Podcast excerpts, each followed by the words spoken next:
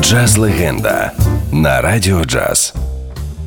Перш за все, її не влаштовували традиції. Її батько керував церковним хором в Детройті, і перспектива для маленької дівчинки з великої родини була очевидною.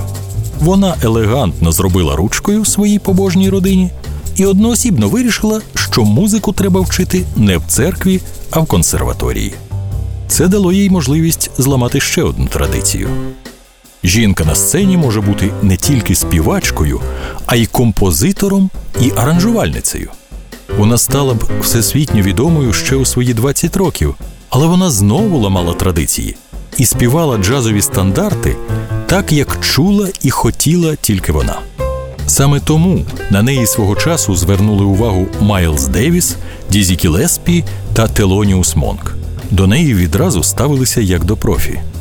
Попереду були нескінченні гастролі, виступи, джемсейшини, обожнювання фанатів і визнання у всьому світі.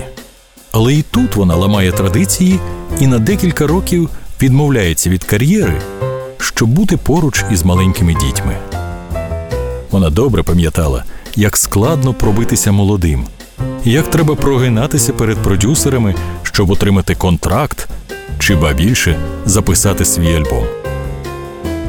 І тут вона знову все поламала, просто створивши власну студію звукозапису, де записувала свої альбоми і відкривала світу нові імена.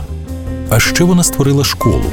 Саме так називали музиканти можливість працювати в її тріо. Так вона могла записуватися з найкращими біг-бендами, але і тут зламала традицію, віддавши перевагу камерному формату. Батьки назвали її Лілі Мей Джонс, Білі Холідей називала її Бетті Бібоп, а ми називаємо її легендарна Бетті Картер.